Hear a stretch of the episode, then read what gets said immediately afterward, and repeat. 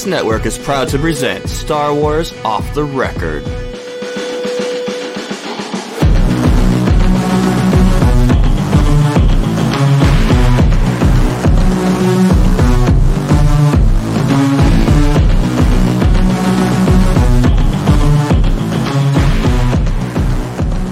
Hey everybody, welcome back to Star Wars Off the Record for Episode 3, Revenge of the Forney.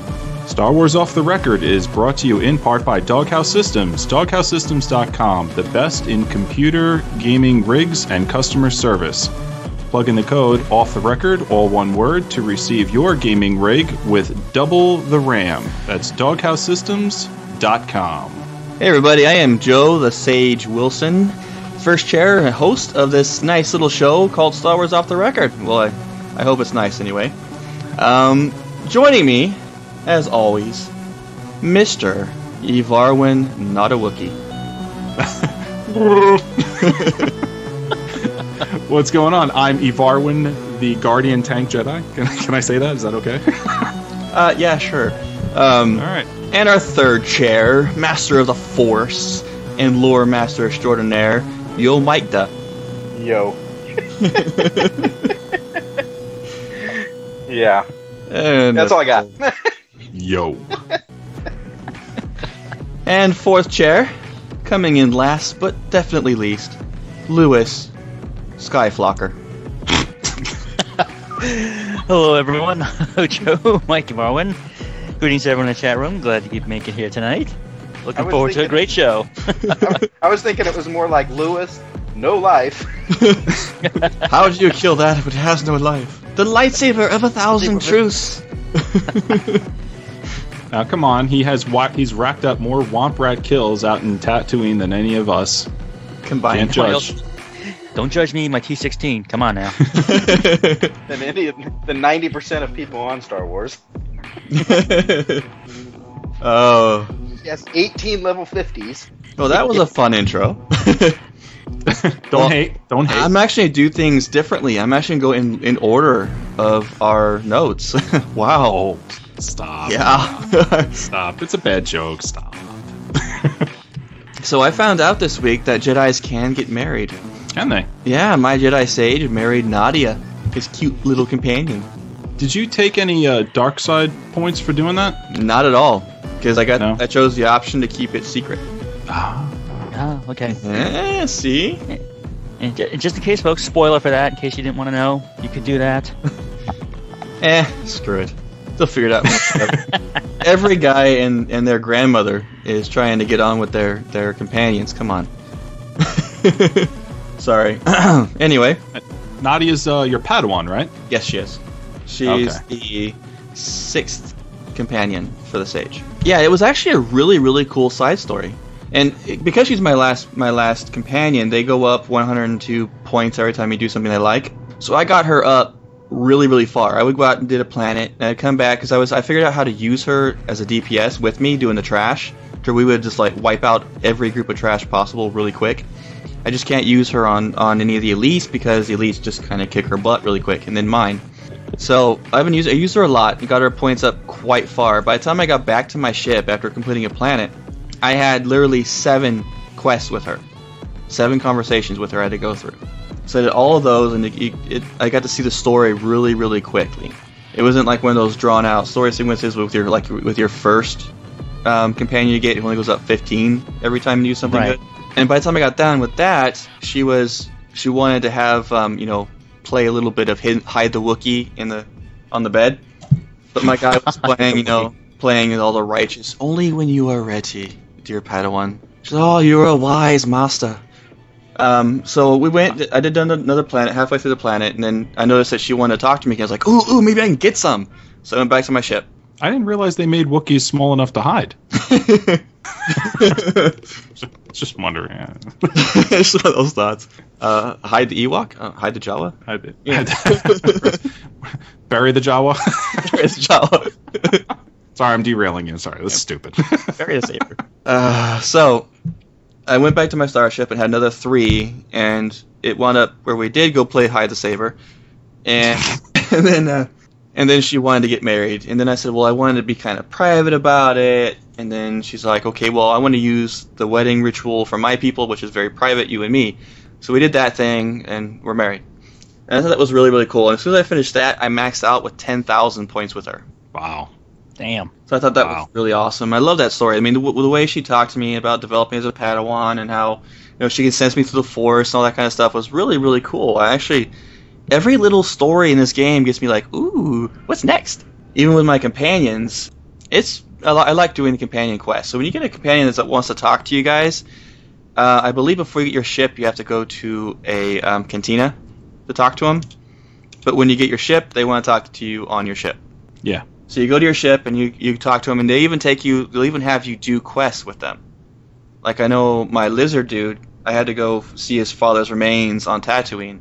So I had to fight an elite that was my level and all that stuff. It was it's really cool stuff. So anyway, I hit level 49 on my character, and I did a lot of PvP yesterday, a lot, to the point where I decided that I had so much fun doing it. I'm gonna level from 49 to 50 doing PvP only, and I'm going to. Uh, do the storyline after that.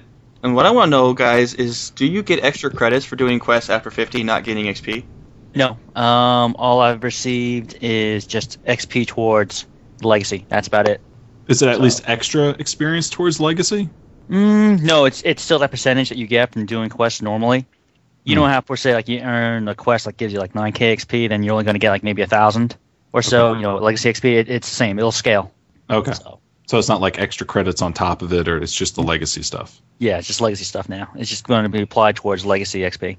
Well, that kind of you stinks. know, right now, der, I mean, can't do anything with it. But uh, that's all right. I mean, I am broke.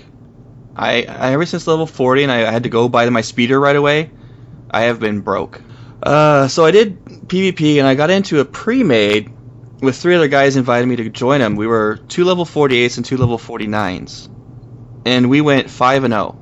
And I got 3 unbeatables. Is when you're doing PvP, if you don't if you kill so many people without getting killed, you get the un, it'll say you are now unbeatable. I, I love it. It makes me all giddy. You get extra valor, all that good stuff. So I got that three times and announced that to everybody. And even when you're Imperial fighting against me, it says Widget is now unbeatable, or it says you know enemies unbeatable, but it says my name, the unbeatable widget. the unbeatable Widget. And I got it. I got voted MVP on Huttball. I was above everybody, and it was so much fun. Uh, Airport, shout out to you, man. He was the group leader, and it was just awesome. He threw out strategies, and we did them to a T, and it was a blast. Uh, second thing is, I know exactly what my second toon's gonna be. I know because I was out looking at companions that each character got, and I noticed that a certain class gets a certain companion that I went literally I had a nerdgasm about. Oh, I know what you're talking about. Yeah, you were online, weren't you, when I did that? When I found out? I think so. Well, anyone who was in in our, our guild's Mumble server, we have a Mumble server for both guilds. That's the same Mumble server, so we're talking to both sides of the guilds. Yeah. and it's pretty fun stuff. I mean, come join us in our guilds, guys. Come on, Juyo server, devotion and betrayal. Um, I had to throw that in there, but I found that a certain class called a bounty hunter. It's a certain little tank companion that got me so giddy. I was nerdgasming during it. They get a Jawa. That's pretty my, cool. My second favorite race in all of Star Wars lore is the Jawas. I don't know something about them. The little glowy eyes, the little robes. I just want to go grab them and snuggle them and squeeze them and hold them tight. Um, but I found out he also carry he also he also packs a rocket launcher, and to me that mental image is too hilarious to not have. I, I got to do so, it. So the Jawa ends up being a tank for you. Yeah, how BA is that? That's pretty awesome. I gotta And- admit, that's pretty awesome. I noticed something about this game that actually kind of pissed me off a little bit. There are no Ewoks. Well, not as of yet. As of yet, I'm really hoping that the Moon of Endor comes into the expansion or a patch later on because I love Ewoks. They are my favorite race. I'm one of the few people in the world that says this, but I love Ewoks. Do we do we know Lou or Mike? Do we know what um what Endor revolves around? Why it's a what it's a moon for? What planet? Not offhand. No, all right. I was just Interesting. it was just a, Lou? a thought. There's your lore challenge for next week, man. I want Endor stuff. Okay, doke. I'm throwing the gauntlet again, two shows in a row. Wow. Okay. Uh, Endor is a small forest moon orbiting the gas giant planet of Endor. Of Endor. Oh, okay. So Endor revolves around Endor. there you have it. Yeah, it's Okay. technically because it's the forest moon of Endor, like they say on the episode. Now that I think about it, All You right. know, the so forest moon of Endor. So, Okay, so the planet is Endor, and it's just the forest moon that probably Yeah. does not have its own. yeah, well, they they call it, for all intents and purposes, they call it Endor as well. Okay, oh, well, then. be a big, big, giant planet. Yeah. I was gonna try to imitate an Ewok, but I haven't memorized that line yet. it's this one right here. All right, so my tip number one for you guys, really quick before I get on to the other play styles for everyone else, is save up your PvP your PvP points as you level up. If you're going to be doing PvP, leveling up to 50, periodically save up your points. Don't just buy the gear that you can get right now. It's nice gear, but you can get better, if not equal, by getting accommodations from the planets. Um, so save up your PvP gear, and when you get to the cap of 1,000, buy a, a piece or two of level 50 PvP gear and store it in your bank. That way, by the time you hit 50, you'll start out with a full set of PvP gear and ready to roll as soon as you ding 50. Because if you try to go into PvP at level 50 without any gear, you're going to get disappointed very quick when you get mowed over every single time. You just plain out owned. So Makes that- sense. if you're planning on PvP at 50, do it during as you level up. Not only do you get the experience of, learning PvP with your class, but you'll get the points needed when you get to level 50 to buy have all your gear ready to go. Remember the cap is 1000, so make sure you buy your gear and you don't lose out on points like I did yesterday because I just found out yesterday about the cap. Is it is it hard to to accrue the amount of points that you need for those gear pieces? No, actually. Um, well, I do PvP a lot leveling up. So I hit the cap a 1000. I've hit it three times already. Okay. without knowing. so I, I went out and did, went against my tip and bought regular gear, and I've been dreading it because I'm level 49. I don't have any PvP gear, and I want a PvP at 50. So that's one, one reason I'm going from 49 to 50 as PvP only, so I can accrue that gear. Now, how I mean, how fast have you capped out to to a thousand? Does it take you a couple of days? One sit-in session for a few hours? Um, it takes a couple days. One the a really really awesome speeder in the game is you, you it, it costs 1,000 of the commander points and 1,000 of the PvP points, and the, uh, it costs three PvP points. I always forget the name, guys. I'm sorry. To get one commander point, so you need 4,000 PvP points to get this speeder. But uh, when you hit a thousand cap, you have to switch that over to the commanders, and then to get you know the amount you need and just do that until you get 3,000 of the commanders, then get to 1,000 cap of your regular, and then you can buy the speeder. okay, so you got to do the switch. You have to do the switch. Okay, the switch. But yeah, the PvP gear is all less than, than 1,000, but some of it costs commander gear or commander points. And that's probably the wrong name for it, but you guys will know when you go to the PvP vendors, you'll see the two different ones. So yeah, just uh, save up and be ready to go when you're 50. Also, a great thing is that that level 50 gear is a great starting point when you hit 50 for doing dungeons as well, because it's a lot better than what you'll have on when you ding 50, even for PvE. Just another little extra thing for you guys. Also, tip number two when picking trade skills, make sure you first go with your main crafting. What I mean by main crafting is a crafting skill that actually makes something. That is synth weaving, armor mech, which is building ar- making armor for um, any non-force wielding class. Synth weaving is for force wielding classes, any Jedi's or Sith. Then you have artifice, arms tech, which is building weapons, and cyber tech, which is building the stupid robot in your ship, his gear, as well as uh, ship parts. I believe you can build um, armor pieces and such for sabers and armor, if I'm not mistaken. And biochem, thank you. Those are your primaries. And what you want to do is you want to look into the codex after you pick one of those. And it'll tell you what two gathering crew skills you will need for those. It'll recommend two of them. Those are essential in order to get be efficient with those trade skills. Don't just get slicing and then one gathering and then one main so you can have money coming in all the time as well because it's not going to work. In the long run, it's going to hurt you. When you hit 50 and you realize you have to level an entire other crew skill all the way up because you didn't do it because you were doing slicing, you'll regret it. So you want to get the two that are best associated with that that skill. What would you say to uh, to the person who who holds off picking their their uh, crafting skills until level 50. This way, they've got you know something to do at the end game. Well, then they're going to spend a lot of time staring at a screen waiting for nothing. Because all the crafting is in this game is not just going out and gathering like it is in other MMOs, which people would do. That's how they, you know, buy their time. It's sending Yeah. off your guys out all the time. And when you get to higher levels, they'll be gone for half an hour. So you're sitting there in half an hour in real time waiting for your guys to come back so you can do something. Hmm. And in synth weaving, even I'm level 300, and to make a level 300 item, literally takes these guys a green takes 15 minutes alone.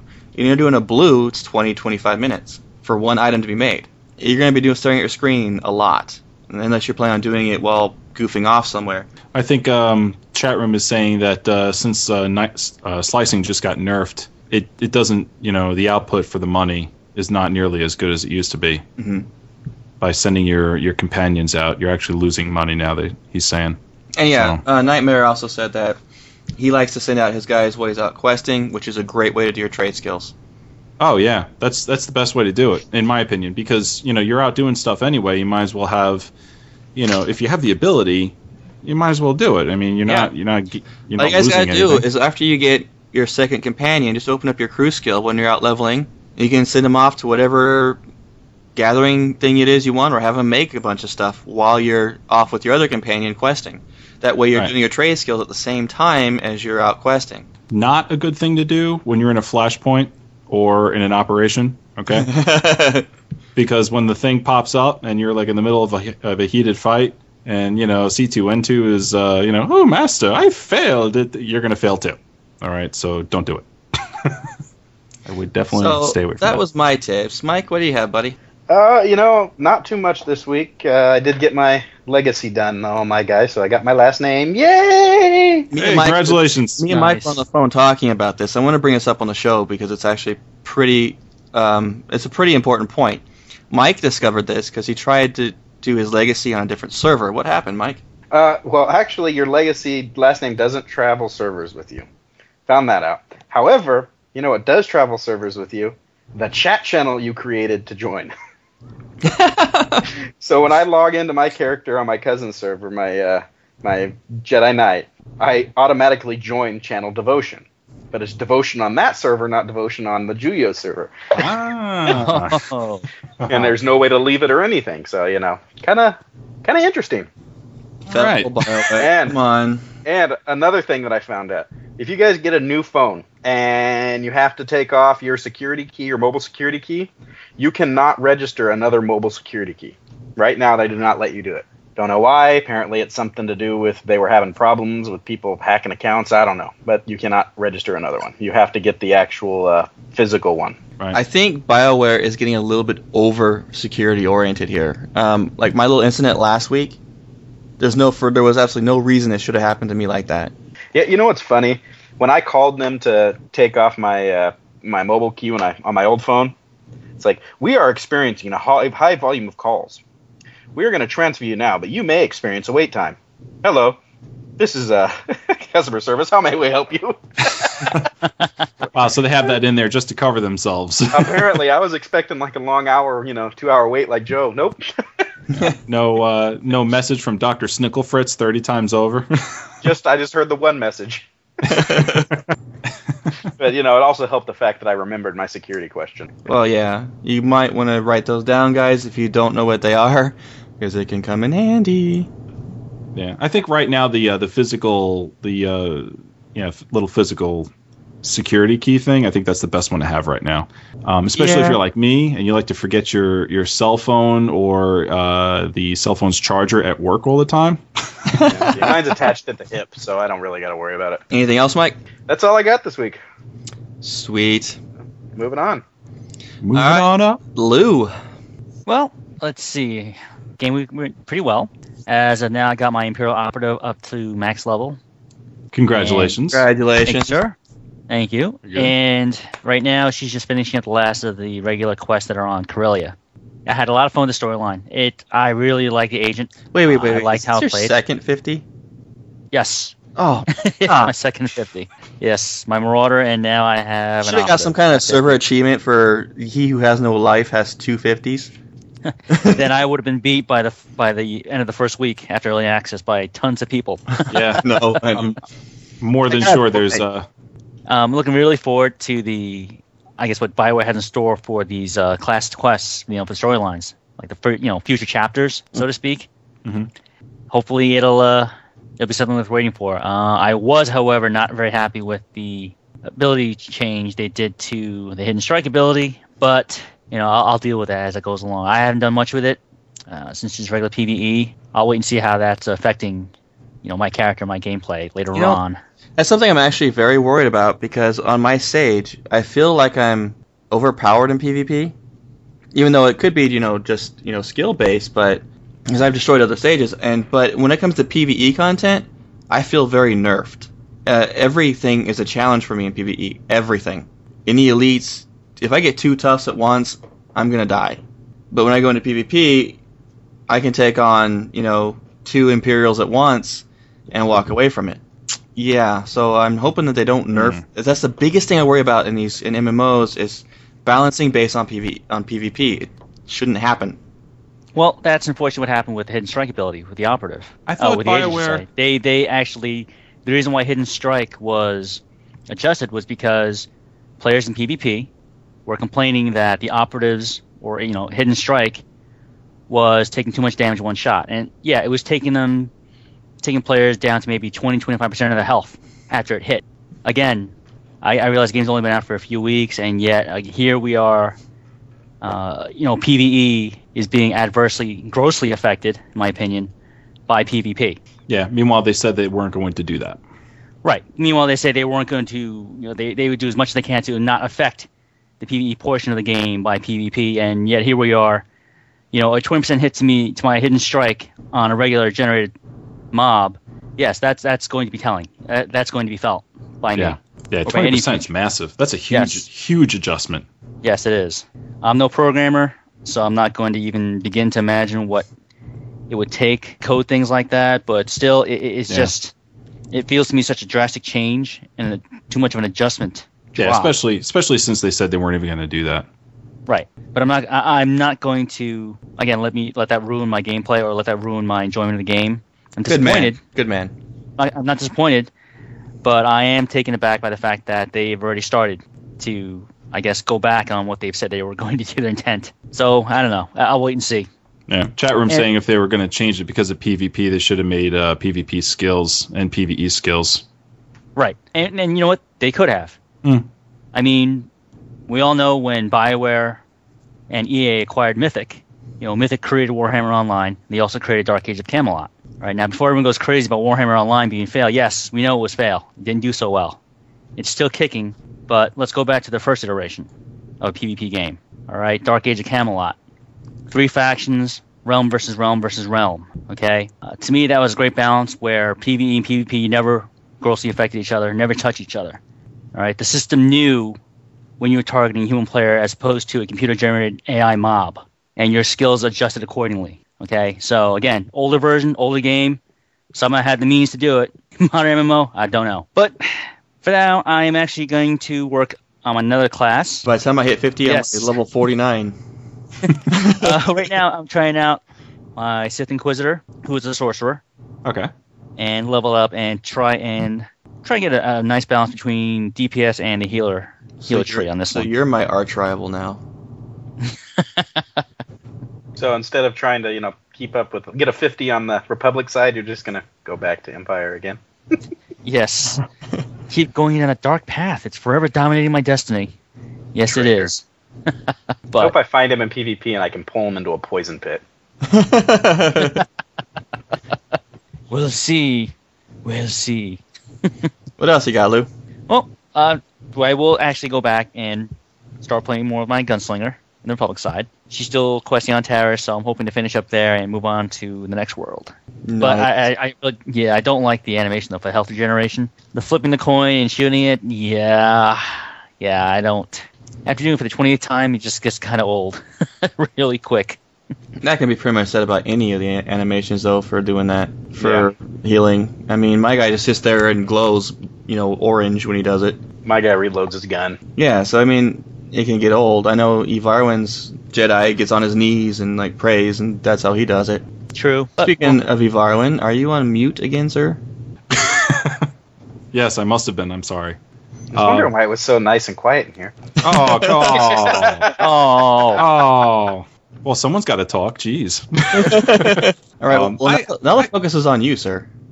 Oh boy. Oh boy. Spotlight's on me now, huh? um, I've decided that I'm I'm going to direct all of my attention onto my my Jedi Guardian. Um, I've got a, a couple of a couple of alts, and when I log in, you know, it's it's always the the question, you know, which toon, which toon. Um, no longer. I'm gonna stick with the Jedi Guardian. Got him up to 28 this week, and I'm on Tatooine. And I love it. Tatooine's awesome. I believe Mike was just saying last week how much he hates it. Yeah. I, I enjoy it. I, I think it's it's uh you know it's Yeah. definitely Wait cool. until you're there for like two hours and it looks the same. No, I've I've been there. I've probably logged probably close to ten hours in Tatooine so far. Oh, that's good. At least you could be able to live in a desert. I couldn't do it. I don't know if I go that far with it. It's just uh, it's got a lot of character. That's what I like about Tatooine. Between the Jawas and their their huge vehicles and the the Sand People and all of those um, uh, familiar uh, voices and noises you hear dur- through the movies coming through the game. You know, the two suns. You know, the the very very blue uh, sky contrasting with the sand. Um, it's just it's got a tremendous amount of character, and it. I know it looks all the same, but it doesn't. I don't know. When I go through it doesn't feel the same. So I kind of feel like I'm in the movie more so on Tatooine than I have felt yet. Um, I was gonna go to Alderaan, checked it out. I, I had to check it out because I've you know I've never seen Alderaan. I don't know if it's been in a, a video game or or in a comic, but um, I've never seen it, and I wanted to check it out since you know. It You know, it, it's a really p- pretty planet. There's snow, and, but the thing is about Alderaan, I know for me, is that the game dramatically got harder at that point. No, it wasn't too hard for me.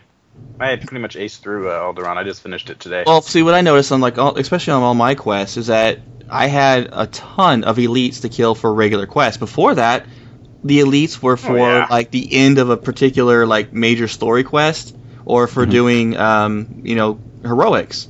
But no, it was solo, and I had to take on like go out and kill ten elite Siths. yeah, they're not that bad. Well, when you're a sage, they are. Well, Yeah. level a trooper.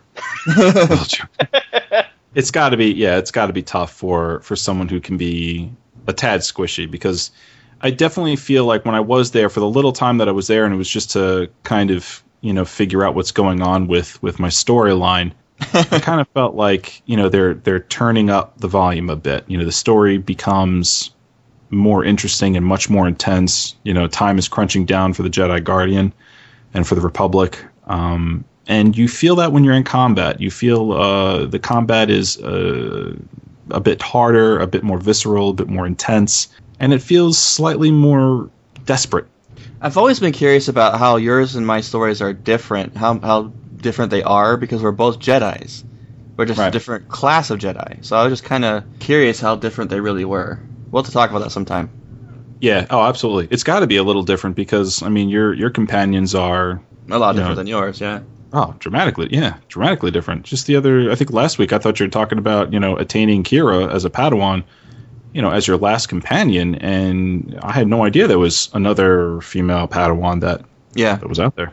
So yeah, I checked out Alderaan for a little bit, and like I said, the the storyline ramped up for for my for my Guardian, and I was like floored by what happened. It was, I thought it was really cool. I can't wait to get through there. So I'm on Tatooine still, trying to you know level up and and get done with all of that. This way, I can go back to Alderaan and uh, figure out what's going on over there. I know Yeah, that again, it's I know that uh, finishing Alderaan finished my legacy for chapter 1. So I'm- yeah, so did mine. Yeah, I'm, pretty pretty sure sure, it'd be the probably same, for you as most. well, yeah.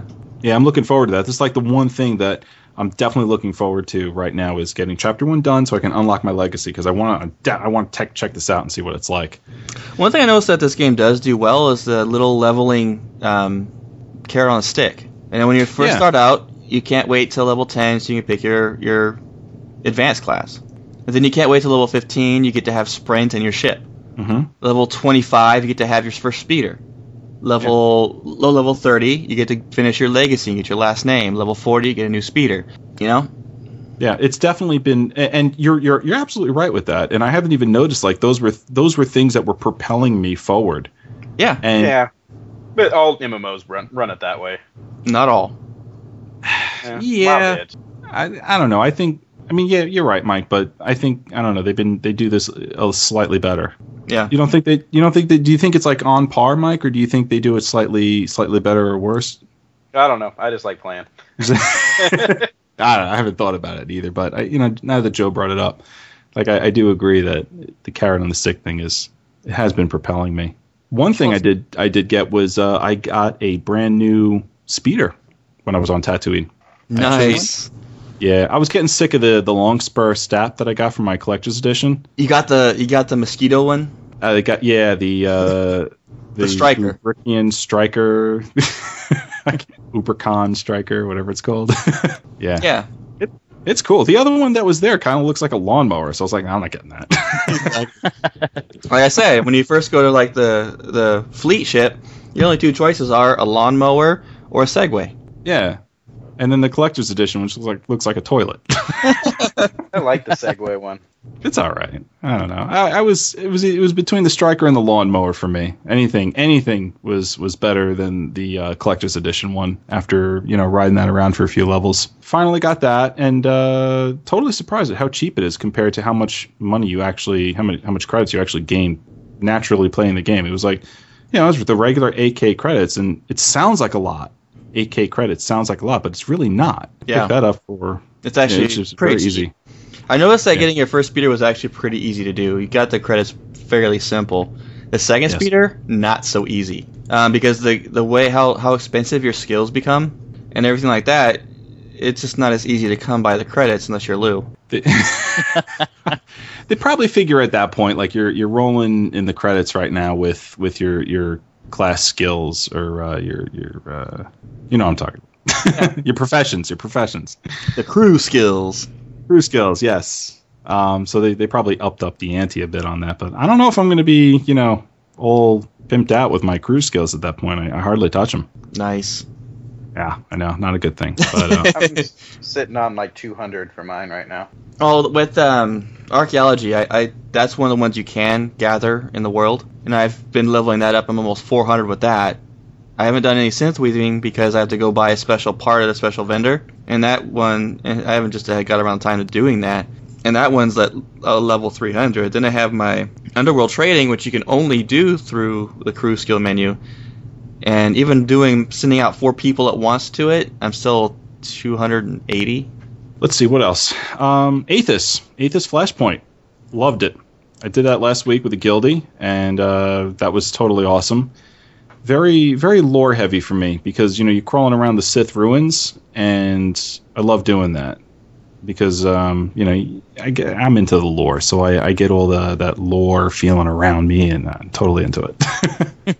so we had a great time in there, and then uh, got to the last boss and had an epic moment when we were. Uh, battling lightsaber to lightsaber and you know the other two guys in my party were down and it was coming down to the last 100 hit points for me and finished them off with a couple of well placed cyber stri- saber strikes and, and I believe a force push and done got him on by got him by myself nice. yeah it was a totally epic moment I loved it real nail biter I figured out a couple of things I didn't know and I, I thought these were like I don't know, noob tips. Um, figured out commendation vendors for all planets are actually available at your faction's uh, main space station. Yeah, Joe mentioned Mhm. that a couple episodes ago. Yeah, oh, I, I heard it, and I guess I didn't. I guess I didn't know what was going on with it, but I I, I figured it out myself, and, and Maybe there I should is. play back the clip to where you say, "Oh yeah, I know about that." Yeah, well, I thought you were talking about something else. I thought you were talking about something else. okay. So, um, and also the attribute presence, it increases your effectiveness of your companions, and you can get stims as well from uh, medical droids. So don't don't let this go by the wayside. If you feel like your tank isn't tanking well enough for you, um, because maybe they don't have like enough hit points, and they're not taking enough damage, pick up a couple of these presence stims at um, at the med med vendor. You're probably there anyway because you probably died. pick them up, and they'll they'll Oh, probably I, I know I am on first name basis with every single med vendor and every planet. you Yeah. too. Yeah. Not me. I make my own med packs. But uh, I didn't know that. That little thump you guys heard a minute ago was my head to desk. I did not know about those sims, which could have saved me a lot of hassle. Alright, guys, let's go ahead and move on to the Dark Council. We went long on that, so let's do it.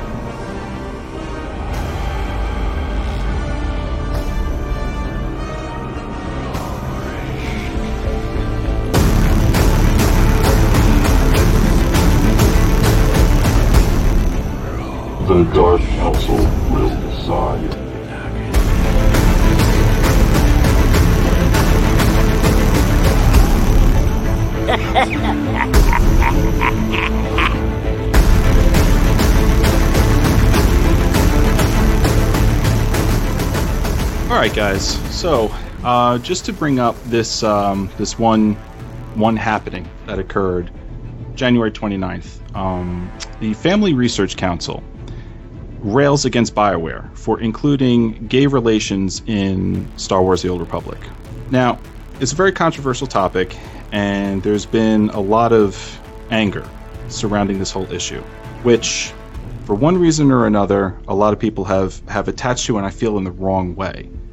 Um, but to give you some fact and some idea as to where this came from, I'm going to I'm going to go ahead with the Family Research Council quote. All right, now Tony Perkins of the FRC has said this in reaction to BioWare's announcement of having same-sex relations sometime in the future of the Old Republic. He says this. The new video game Star Wars The Old Republic has added special feature, gay relationships. BioWare the company that developed the game said it's launching a same sex romance component to satisfy some complaints. That surprised a lot of gamers since BioWare had made it clear in 2009 that gay and lesbian don't exist in Star Wars universe. Since the announcement, homosexuals have been celebrating the news, but parents sure aren't. The game's website more than uh, there are more than 300 pages of comments, a lot of them expressing anger that their kids will be exposed to this star warped way of thinking. Now, obviously, um, this is a very you know very touchy subject, and I think you know that that Mr. Tony Perkins here of the Family Research Council is trying to do a couple of things. All right, probably number one, trying to trying to keep his his uh, organization you know being spoken about, especially among young gamers like ourselves. But you know, I also think he's trying to. I think he's attack. He's attacking something that doesn't quite understand. That maybe you know, um, people of, of our age, of our generation, who are who are involved in these in these games, do understand, and and that is that, you know, um, people in in same sex relations are out there. They're among us. And they're perfectly normal people. They're you know gaining the acceptance that they deserve, especially among our generation, and they would like a little represent representation in entertainment. Um, the reason why I think this is a good topic for discussion amongst us today is, you know, I hear a lot of gamers saying, you know, that this they don't care, that they don't care about this, that if it's in the game, it's out of the game. It really doesn't matter to them. And I guess that's kind of my my question, um, which I'm gonna I'm gonna throw out to our, our table today. Um, the question is, does this does this hurt the game having a same-sex relationship ability, or does this make the game better, and in what way? You know, I don't see why this is a problem having this in there. I, I, I thought it was already in there. It just it just already naturally made sense to me to have that kind of option. I was actually Right. skirting around trying not to be too romantic with some of my male companions. If you know, Bi- yeah, if you know Bioware games, they do this a lot. This is nothing new, especially yeah. for Bioware gamers. There is nothing wrong with this in any way, shape, or form. Um, you know what? The the Star Wars lore or universe is not written in stone. There's creative license here, and it actually upsets me that some people would be would be would, be, would shout out how much that they're they're getting this or saying the star warped way of thinking. I mean, if you're a parent and you see something in a game like this that you don't like because you're that shallow, I'm sorry, don't let your kids play it. They can go find something Right. else to play, like Hello Hello Kitty, you know. So rating, ESRB rating for this game anyway. If I remember, I'm trying to remember. teen, Teen, I believe. right? Yeah. Um, yeah, I'm seeing the box right now. My cut it says teen. Yeah. Now, what's the age range for that? Is there one specified, like 13 to 17, or what? I'm not sure, but I have to look it up. I think we can assume that you know from 13 Yeah. to 17, you know, the teen fits in there. So I Right. just got a question though. Okay. So if So, say you're watching a movie and they have like a, a, a gay thing in the movie. Is that considered a star warped way of thinking too? Well, according to the Family Research Council, yeah. So anything, anything uh, homosexual related is star warped. Right. And and the idea now, you know, I don't want to bring politics into it, but just so you know my perspective, okay, I am actually a conservative. Okay. Um, so I, I know where they're coming from on this. They're saying that, you know, this alternative lifestyle is is breaking down, you know, the the modern day um, family among our society. Okay. You know- that's that's where they're coming from, which I don't agree with at all. Yeah, but it's not like games brought it out. Skill, Skillcraft in the chat room it's gonna actually happen. It's gonna happen. Skillcraft in the chat room actually put it down to its, its rudimentary form and exactly what it should be said. He says censorship of the game should occur in the form of parents not buying the game for their kids. Anybody old enough to buy the game should be able to make the decision for themselves. End of story. Correct. Correct. Yeah. And, and I believe a big part of this issue, which I'd like to see where Mr. Perkins is getting this information about, and some of these players who are commenting on the forums as well, as to say, well, how old are your kids that are playing this game? Because if I seem to recall correctly, teen meant a certain rating. Um, I remember reading a couple months ago on the forums when early access started. Some parent wrote in. She was complaining about the holo dancers, Twi'lek holo dancers, in some of the cantinas being almost naked, and she had no idea and didn't think it was appropriate and why it was in the Star Wars universe. I think they should all be naked. And, right, That's and, my and then to find out that she's got her nine-year-old son playing, everyone in this forum pretty much slammed saying, "Whiskey Tango Foxtrot lady, look at the rating for the game. It's your own bleeping fault. You're Yeah. that stupid. You should be playing this game anyway." And you know what, Lou, you're you're touching, and so is the chat room, and so did Joe. You know, they everyone touched on the the essence of why this is is um, you know an, an issue to to be had. Why why Tony Perkins, who opened up his mouth, all right, said something that I feel was out of step with with certainly our generation and, and our modern time, but but out of step for his his uh, his his choice of topic. Okay.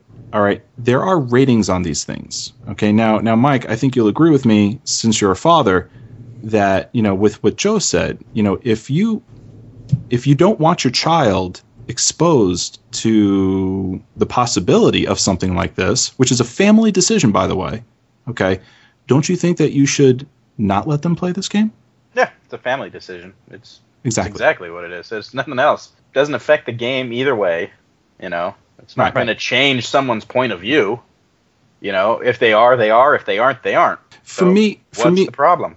like all right like obviously i just said you know i'm a conservative okay if i were to have children and i, I do want to have children the family decision for me would be i would not let my children play this game not because of this you know this component that will be in the game at some point in the future okay but because of a lot of things. All right, first of all, you know there there's you know gratuitous violence in the game, which I wouldn't want my nine year old to to really you know get involved with at that Right. age. Exactly. Yeah. You are involved in moral, ethical decisions Right. that involve either saving or hurting people. The the issue that woman brought up about the Twi'leks and what they're wearing. Okay, I wouldn't want my nine year old to see that either. Yeah, you know, my son's nine right now, and I wouldn't let him play this game either. Now, if he was like 14, 15, Different I'd- story. Yeah, I don't think I'd have a problem really.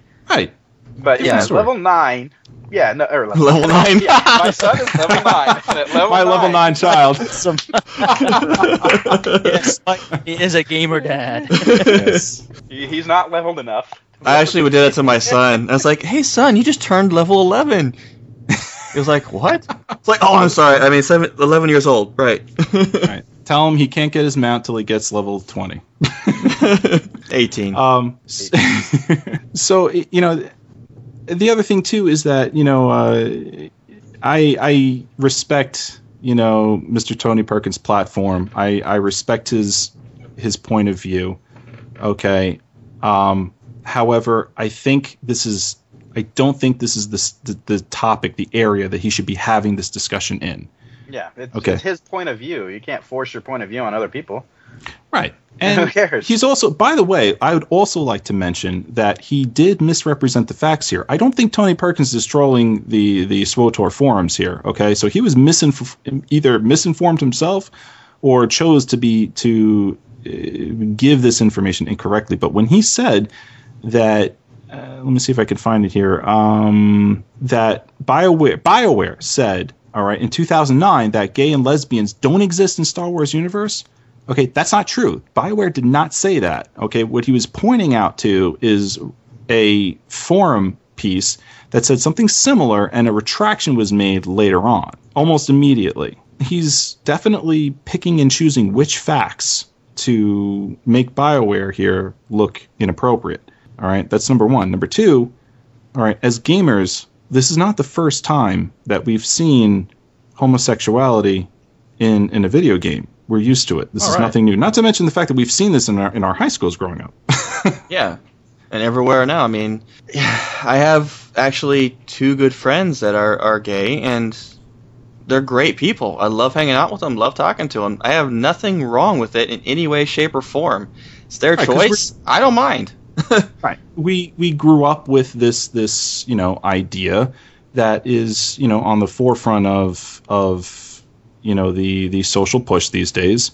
And you know i understand him and you know tony perkins and his his family research council council are not used to it. All right. But they they do come from a different you know generation. And we're we are used to it. So this isn't an issue. In fact this is probably the reason why you know people just don't care in fact, I can't see any reason why this would be a topic for discussion today, except for the fact of the censorship angle for parents, and that's really why You I wanted. what? Look at this. Every single game in history, for crying out loud, has some kind of extremist from one faction or the other complaining about something in some game. Look at Mario Brothers 3 for crying out loud, and PETA attacking them for using a skin of an animal for Mario to fly around on. Come on, Yeah. seriously. What Um, about uh, Mortal Kombat, Joe?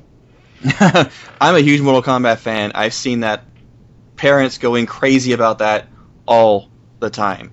Um, well, that one's like an extreme case. That one is kind of gory and nasty, but I still love it. Right, and but that was precisely the reason why people, you know, corporations or uh, you know, uh, Exactly. groups like this one here were, you know, shouting I'm at. sure there's people out there complaining that you had like like there's um maybe like the fact that Jawas might get hurt because they're little people, or oh can't hurt a Wookiee because he's a part animal. PETA might go nuts here. Well, the the thing I wanted to bring up was really this this idea of you know censorship and, and parenthood. You know, if if you have a child, all right, that that you don't want them exposed to this game, don't let them play it. If you already bought the game, it's coming. I'm telling you right now, this, Skill this feature trap is in the chat in the chat room. Sorry, he said uh, video and computer games are going to are going to have to go back to Pong to be politically correct enough. Well, I'm gonna tell you what, that won't work either because someone's gonna complain that that poor dot's getting smacked around too much. Yeah, and then the color of the There's- dot. Yeah, exactly. Right. So I guess uh, the the consensus here is is uh, you know for censorship quality. You know, if you don't want your child to be exposed to it, don't let them play it. Yep. The rest of us have no problem with it. And Mr. Tony Perkins needs to know where and where his arena is and where his arena is not. Awesome. Anything else, guys? Nope. I think we're gonna go ahead and move on to break. All right, agreed.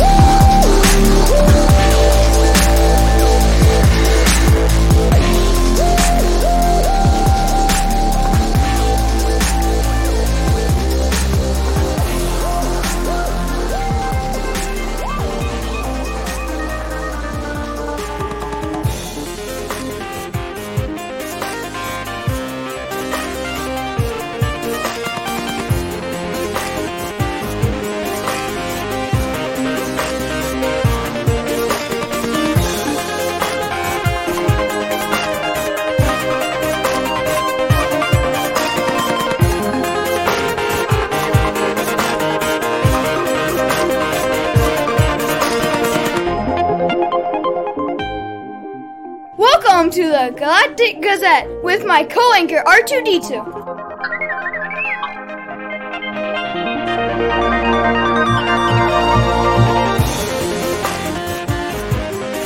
And we're in the Galactic Gazette, our official and community news for Star Wars The Old Republic. Really quick before we get started, I want to let people know my son is the voice in that, my 11 year old son, and he was so excited to record a bumper with his dad that he had I had to write him out a script that he practiced over and over again, and then he tried doing it. He'd mess up, and he'd have to go, "Okay, Dad, timestamp. Re- let's do a retake." we did this five times until he nailed it, and he was so proud of himself when I let him listen to the final product of it. Good for him. Yeah, Nice. Good for him. he him. tells all his That's awesome. "I'm on my dad's show." So I'm glad to help make my son more popular. Your uh, your level 11 son. yeah, level 11 son. uh, all right, Just so we have five in speech. patch 1.1.1.1.1.1.1 released. yes, that is correct. January 31st, patch 1.1.1 has been released. Um, you can check it out at uh, swotor.com, swtor.com. We've got uh, the long list of patch notes here, um, but we're just going to highlight a couple of the, the things that that that uh, piqued our interest. So you've got some, uh, generally speaking, you got some class skill changes as well as minor bug fixes to class skills flashpoints, operations, and the game in general. A whole bunch of bugs were fixed. Um, like I said, you can check out the patch notes at SWORTOR.com. And here's what we found interesting. Uh, in general, number one, players revived by other players, including by in combat in combat revival abilities, now revive with 25% max health. Number two, Imperial Agent, the operative and scoundrel builds. Your skills, shoot first and hidden strike. Damage output for this ability has been decreased by approximately 20%. To control, now the reason for this, they said, was to control burst damage because it's enabling significantly faster than intended kills in PvP. Oh, you You know, uh, Lou definitely feels one way about this. Yes. Yes. Yeah, That's, that- a, that's a pretty big nerf. yeah. Yeah. 20% is awful. Yeah, and for an operative that's usually a healer, whether it's hybrid or healer spec, you just took away one of their best weapons. You know, I, yeah, I've read the forums on the operative and just in general class forums, and how people were complaining that, yeah, uh, I, I didn't appreciate getting knocked down to like 20% of my health by some operative and getting chained, you know, getting stunned, blah, blah, and, and then dying. Well, Sunshine, that's how it goes. You know, a- am I- Sunshine, huh? Am I going to complain that some juggernaut with 20k health can just burn my ass down in less than five seconds if he wanted to? Come on, you know, let's take this in perspective. Uh, number three, Flashpoint, Red Reaper, Lord Karus, K H E R U S, Karus, Karus, Carius, Koreas. Corius, Chris? Who knows? Okay, Or- good. We got this name. Go. Lord, Lord Spanky Pants now grants less experience, and some of Lord Kherus's abilities have had their damage values adjusted to be more in line with the level of the Flashpoint. And Space Combat has now added two daily mission combinations to high level Space Dailies Operation Ascendant Pride for the Imperial and Operation New Eclipse for the Republic. Ooh, I want to try the new Eclipse. Yeah, yeah, I'm looking I'm looking forward to like definitely more space combat at end level. Oh, yes. Please, please, please. uh, another minor Yeah. patch, patch 1.1.a, little a, not big A, little a, uh, was released the day after uh, because, generally speaking, made uh, they may had to make a configuration change to resolve hitching and freezing issues seen on some clients after patch 1.1.1. Gee, I see hitching and freezing all the time. And Yeah. uh, patch During and after 1.1.1a.a, we realized that this fix we had for hitching and freezing has caused more freezing issues. Uh, I personally haven't seen any differences at all, so No, neither I am I. still experiencing those hitching and freezing issues. My gosh, just to turn to face the taxi robot. Uh, uh, okay, Hitching Now I- and freezing. Yeah. All right. Um, the next thing on the list is fun. They actually announced this on the second, which was yesterday. The Old Republic Guild Summit has been announced. Austin, Texas, March 4th through the 6th at the DoubleTree Hotel in Austin, in Austin, Bioware will host the first Old Republic Guild Summit by invitation only. I hope I get invited. Hey guys, podcaster, hello. I would like to go. Uh, they basically say that many invites have already been sent out to all different types of guilds from in-game to RP. However, space is still available. To be considered for an invite, simply fill out the application given at www.surveymonkey.com slash s slash swtor guild summit. Guild leaders slash officers will be chosen based on information in their application. The deadline is February 10th at 11:59 p.m. Central Time.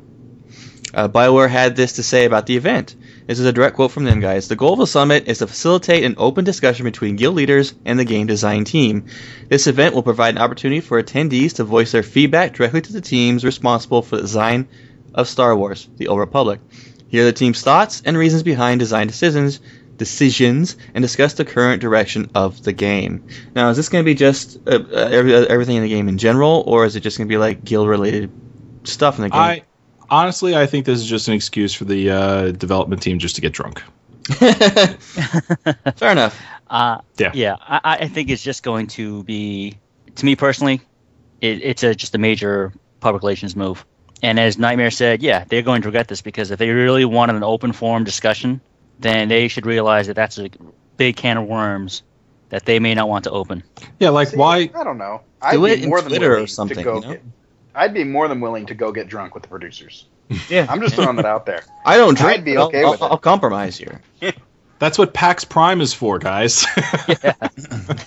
yeah, because we all know, like, you know, who's going to be showing up for this thing. All right, uh, whatever, whatever AIE guild that's out there is going to be there. Okay, all the all the huge, major, massive guilds in many different MMOs that are going to be there. Okay, this is probably why they've grouped up all the biggest guilds onto one server so they you know they know they consolidated them and they know who they are and where they are and what server they're from Hey, All right. yeah, he's cool. Then, well, I'm guaranteeing you that Scott Johnson or someone from AIE is going to be there. eh, it's gonna be you know what it's gonna be it's gonna be a big elitist drunken romp you know Pretty much, yeah. maybe depends on who. You know, I'm sure there'll be some minor people there too. Okay, But, the, the, the next thing on the agenda, I, I think I'm going to say this because it's kind of funny. I Mhm. like to put in producer notes periodically to let the guys know timing issues, things like that, in the show. And I, I put in a producer note that says might need to skip this due to time frame. It's not that important. And then Evarwin last night, who must have been very sleepy, put in the cow says moo. and then Mike recently put in woo woo says blah. So they are mocking me. So the person who did not mock me gets to go over this, Lou. All right. As February 1st, Star Wars The Old Republic is the fastest growing MMO ever. Well, accordingly, BioWare released its first month stats. And as of, I For guess, the US. second or the third, yeah, for the United States, uh, The Republic has sold over 2 million copies with a thriving base of over 1.7 million active subscribers. no hold, hold on a second lou i i, I wrote that incorrectly it's not for the Okay. us it's, it's worldwide. yeah it's a, this is worldwide Okay. All right, so worldwide, over 2 million copies.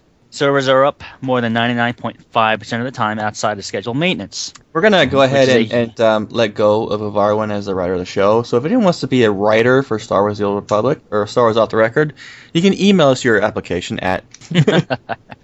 thanks How dare you make a mistake in the show notes? So over in just one month, the community has over 239 million in-game hours, or over 332,000 months, and over 27,000 years of in-game time. one month Wow. Over 20 billion NPCs killed, and Wow. over 148 billion credits spent and climbing, folks. Here- climbing. here's, here's the, here's the hourly, most uh, minutely. minutely. this is the most interesting bit out of the whole thing, though. All right, 1.7 million active subscribers in the first month. But- this is concrete. This is concrete. This isn't the guys that bought the game and then played till they got their free month and then opted out. This is after their first month, they stayed. Currently, 1.7 million active subscribers starting February 2nd, February Right, 1st. because if everyone remembers, the 20th of December was when the game went live for everyone, as Mhm. opposed to early access, which started on 13 December. So this is a real good benchmark, folks. 1 February, they released the numbers. So it's after the free month, if everyone rage quit or quit for whatever own personal reason they had for the game, what have you, this is it. You put it out there. They've got 1.7 million subscri- active subscribers. Amazing. I think that does about it for the news. Yeah, let's go ahead and move on to the Jedi Archives, which is quickly becoming our most popular segment.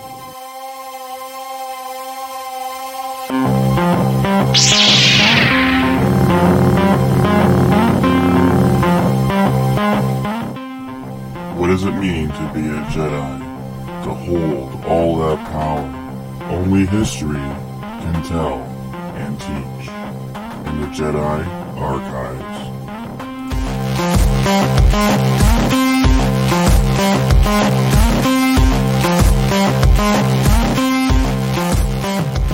And here we are in the Jedi Archives, lore with the lore masters Mike and Lou. I'm gonna let Mike go first because he pulled the third chair card. I did. I pulled the third chair card. All right, guys. So this uh, this week I'm to go over the server Darth Xedrix. So Darth Xedrix was one of the five human Dark Lords of the Sith who served on the Dark Council of the Sith Empire. He was also the longest surviving one. Uh, he, with other members of the Dark Council, including Darth Nyriss, were working to bring the Emperor down at the time. They considered him arrogant, powerful, mad, and viewed his plans to attack the Republic as suicidal. Duh. Well, yeah, he is Sith. in an attempt to keep the Alliance unknown to the Emperor, Darth Nyriss faked assassination attempts on her life. Um, it was planned to have her own followers investigate so they could kind of, you know, hide everything. But the Emperor sent Lord Scourge, and the plans changed. That's a original name. Hi, Yeah, I'm Lord Lord Scourge. so Or- Scourge, uh, along with one of uh, Nyriss' men, was able to discover uh, that a group of human separatists were behind the assassination attempts, and they found evidence that uh, Xedrix was allied with them. So, uh, using uh, using a replica of the separatist coded communication, Scourge lured Xedrix into meeting with him on the planet uh, Bosthirda. Xedrix traveled there. He encountered Lord Scourge. Lord Scourge, you know, attacked him, pretty much beat the living crap out of him. Xedrix just tried to turn him to his side by lying to him and actually telling the truth to multiple things, but Scourge wasn't convinced and decided this guy's weak and burned him, so he got killed. Nice. So that's about it.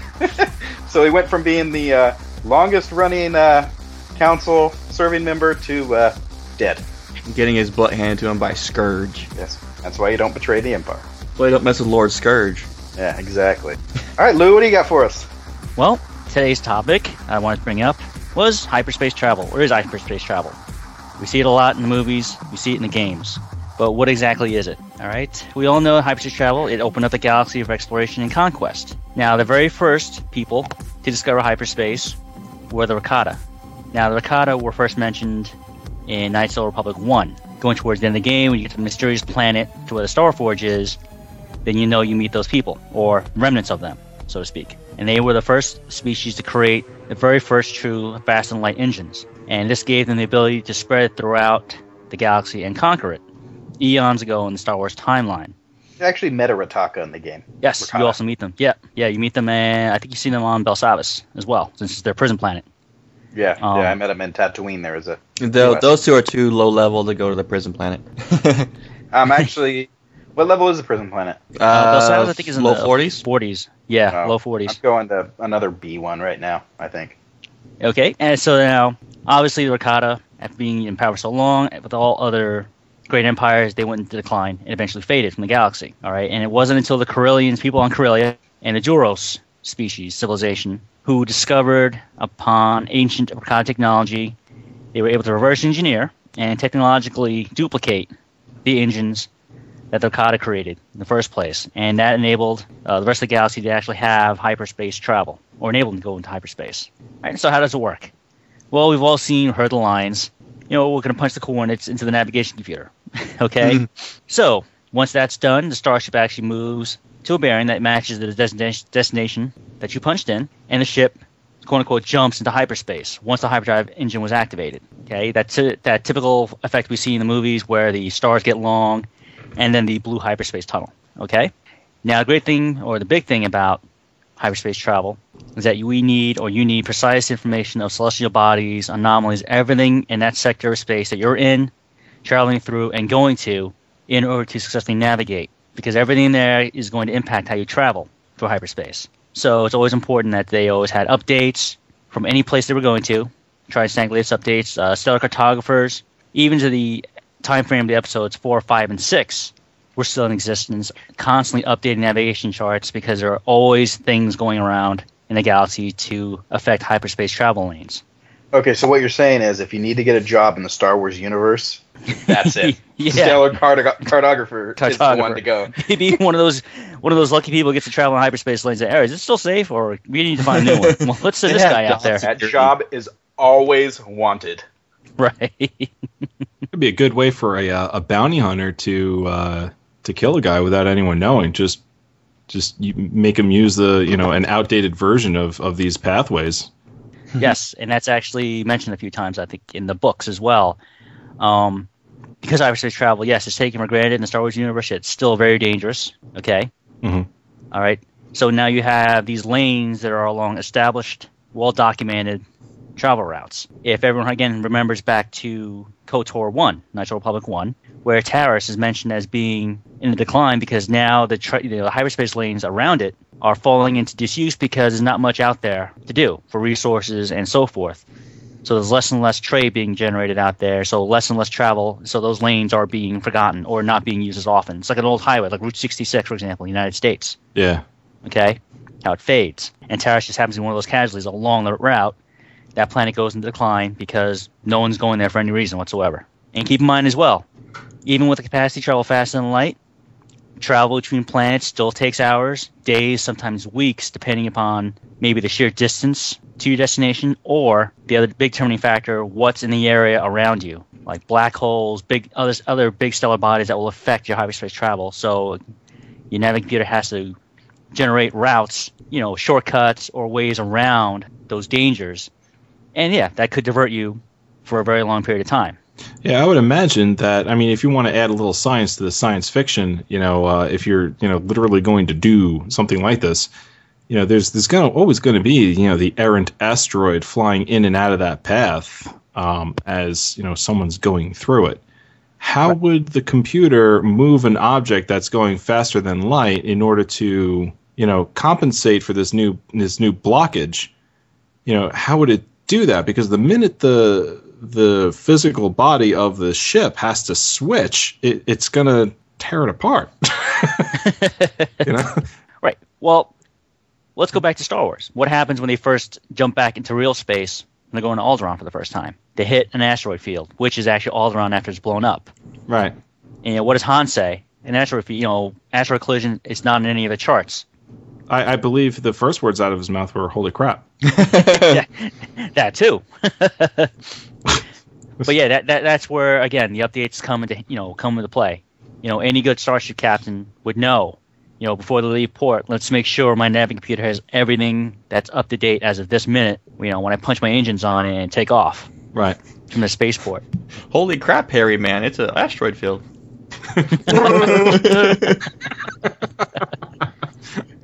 Okay, so there you have it. Hyperspace travel. Nice. It's there. It's it's what's joined Thank you, you know, gentlemen. the galaxy together, or parts of the galaxy together, I should say. So you guys have it. Another. Uh, if you guys want to know what your server's meaning is, go ahead and give us an email, and Mike will take a look at it for you guys and let you know on the next episode. So uh, email it in to Star Wars Off the Record at gmail.com. And speaking Yeah, of if not, I got a list on my wall, and I'm just gonna throw a dart at it. So so as a good segue, I'm going to move into Fleet.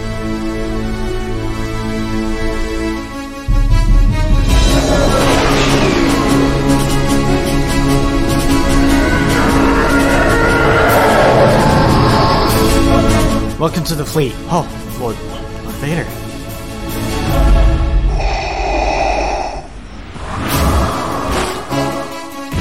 We would be honored if you would join us.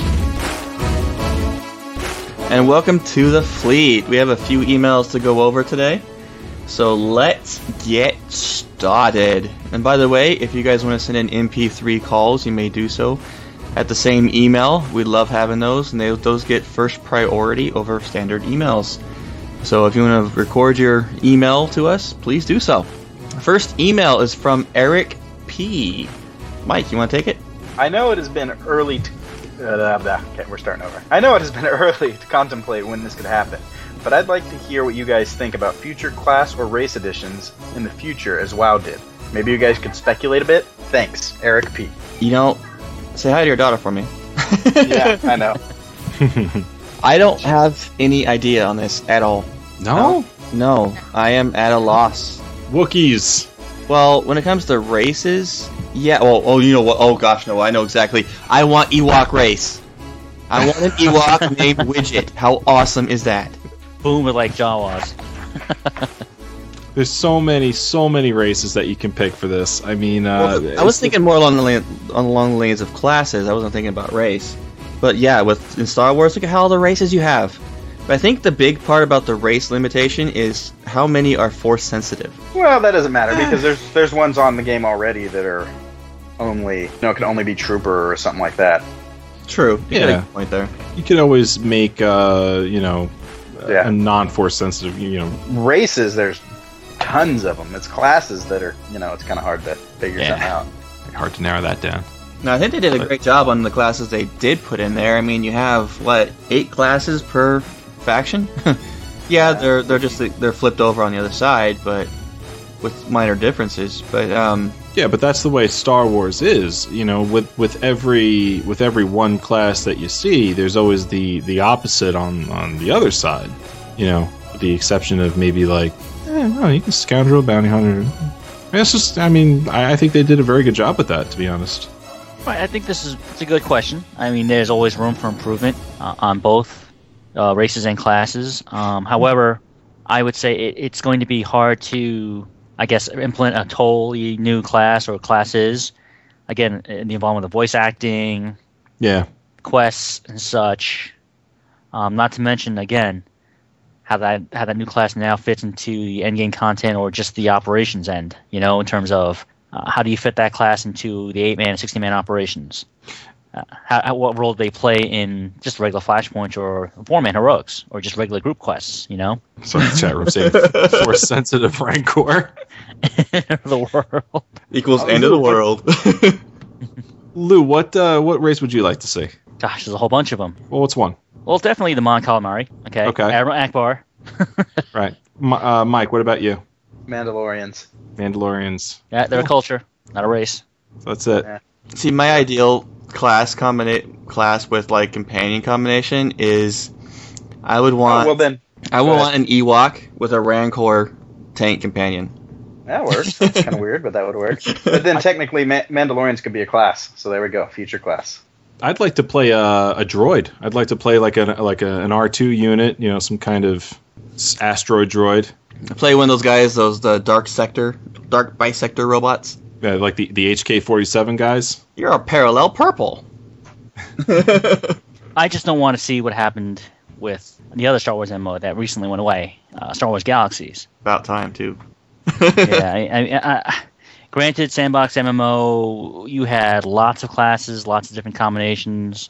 Some of which, to me personally, just didn't make a hell of a lot of sense. you know, to be in the Star Wars universe. But you know, there you have it. I, I don't want that. I don't want Tor to degenerate into something like that, where there's just so many classes, so many things to balance out. You know, it, it just doesn't. Nothing ever gets done. Nothing ever gets fixed. You know, mm-hmm. you you spread things out so much. You know, you you dilute everything to the point where it just doesn't work anymore. Or you just do it over time, like WoW did. I mean, it started out with a limited amount of classes that were shared between two factions, identical shared, mind you, and they just kind of, you know, they they added them in the future, and they did it in such a way that it worked. Right. You just gotta they'll have to spend time. I'm sure, sure, I'm pretty sure if they're gonna add a new classes and new races, we're probably not gonna see them for at least another year or more. Oh, so oh yeah, yeah, without a doubt. Yeah, yeah, Yoda's race, the unknown race.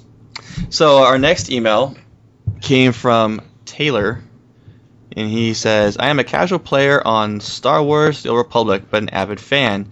Just can't get enough time to play. I download and listen to your podcast at work, and he likes it. My question is regarding the professions of Star Wars. What what do you think of it? I am Cybertech with Underworld Trading and Scavenging. I just can't seem to make any credits off of it.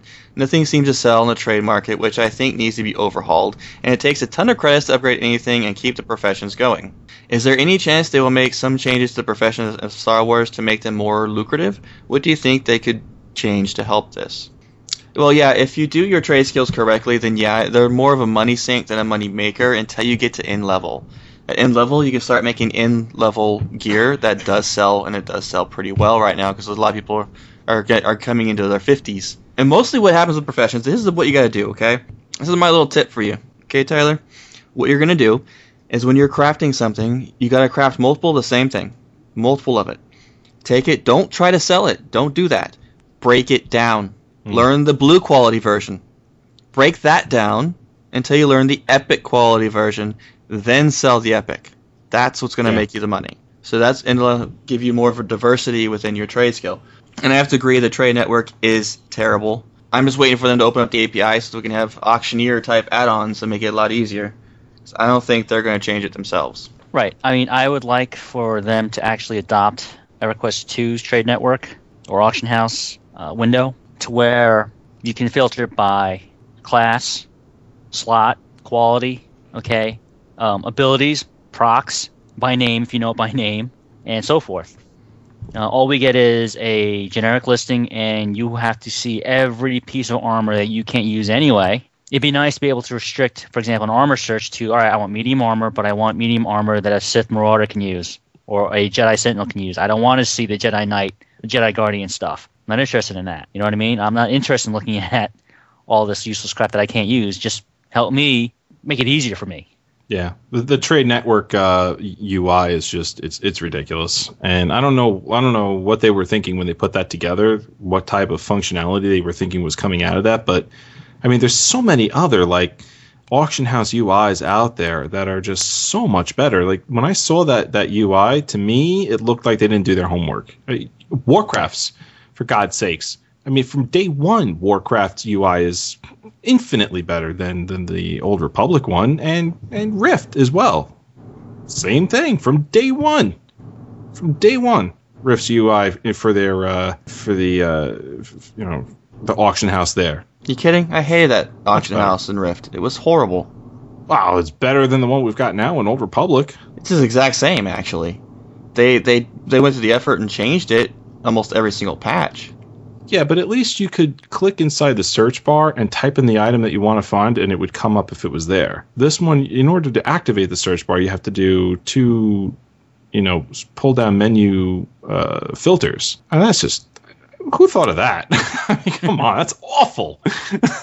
All right, thanks for that email, Taylor. I haven't done. I'm not starting producers' emails a week, but you probably would have came close to it right there. All right, our next email, Lou. All right, our next email comes from Chris P. And Chris writes, I wanted this game, but was scared to invest in it.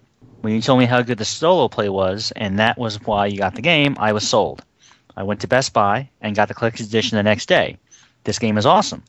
I would have missed out on a great game if not for Off the Record and their great gaming wisdom. Thanks to all, your listener, Chris P. Um, you're welcome. You're welcome, Chris. And he'll be You're welcome, Chris. he'll be swearing our names when he's sunk in like three years of his life away into this game. Curse you, Evarwin, Lou, Joe, and Mike. Ah, all right. Our, ne- our last email, Mr. Evarwin. This one comes from Eric. Eric says, Hi, guys.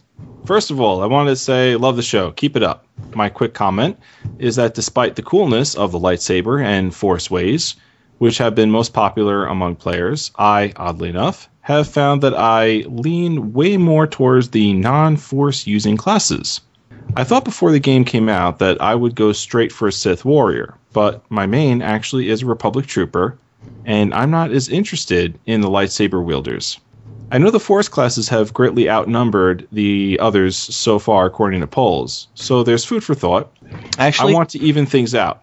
Go blasters! That's not exactly the case. Um, the actual stats is more close than you think, actually, and it's changing all the time. With these games, you got to keep in one in one thing in mind: is anytime you release a new MMO, people have a straight thing. Oh, this is going to be really really cool. For instance, like I hate to bring it up, but World of Warcraft, everyone went to um, Alliance, and there was a lot of hunters and a lot of druids. I mean, to the point where the Alliance was outnumbering the Horde four and even five to one on most servers.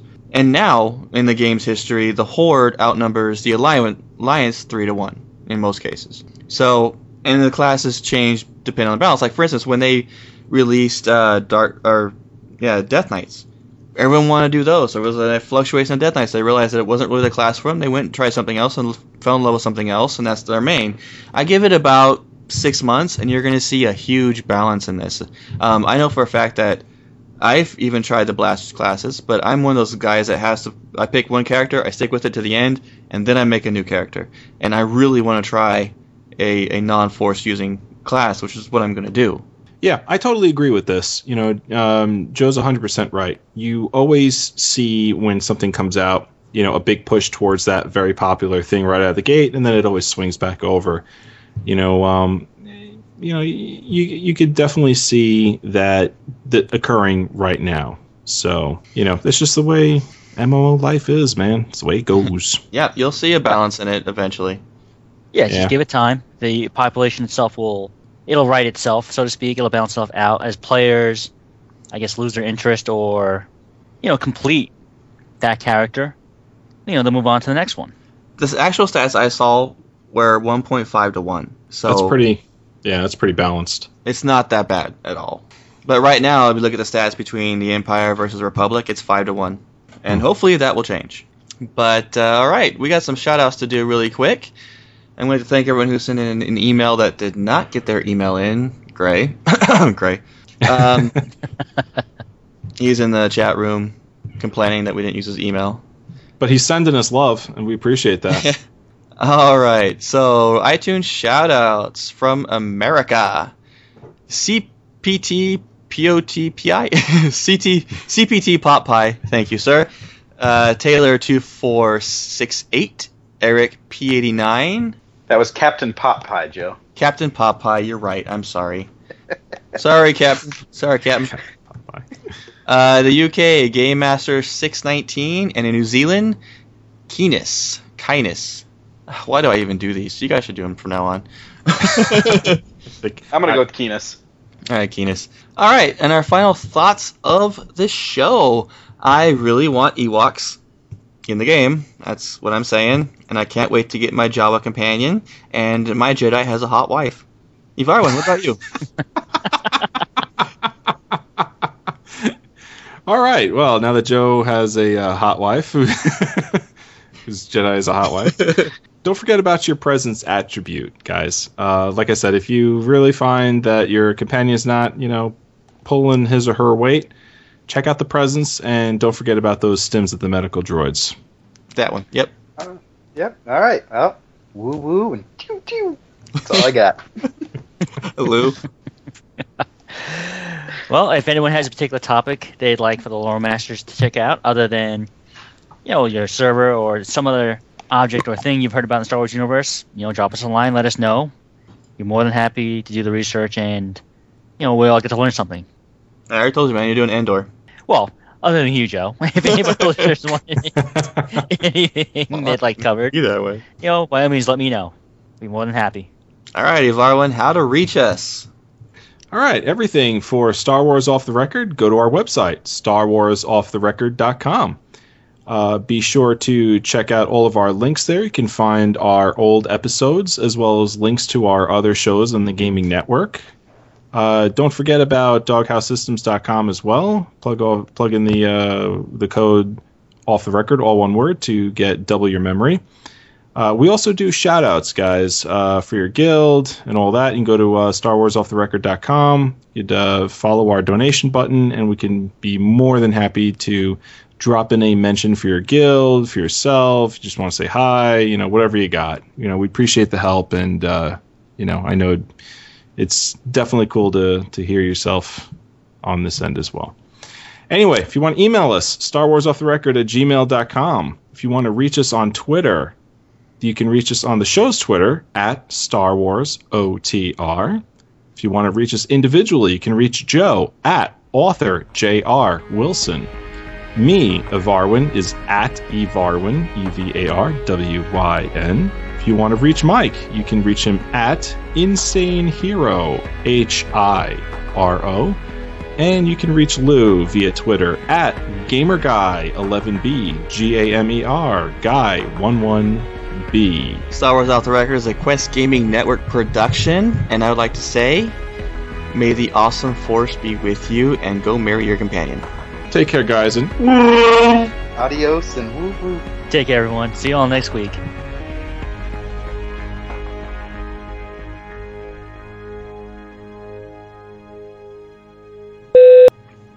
holla! Who's that chick? Don't, don't, don't, don't, don't, don't. Hit me. Get your freak on. Uh, get your freak on. What? Get your freak on.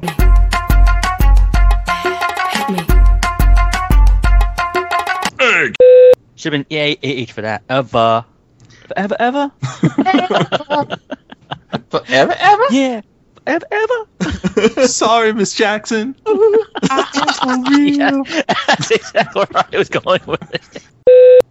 What the hell, dude? Fix it. Derp, derp. ALRT. what? My name is ALRT. Well, Joe, go send Consuela up there. No, no, no, no, no. No.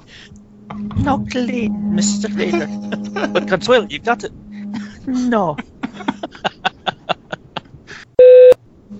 Bore him to death. I will be happy to make you more happy. I would just like to let you know, Master, that when I vacuum your ship, you do not hear anything. Woo woo.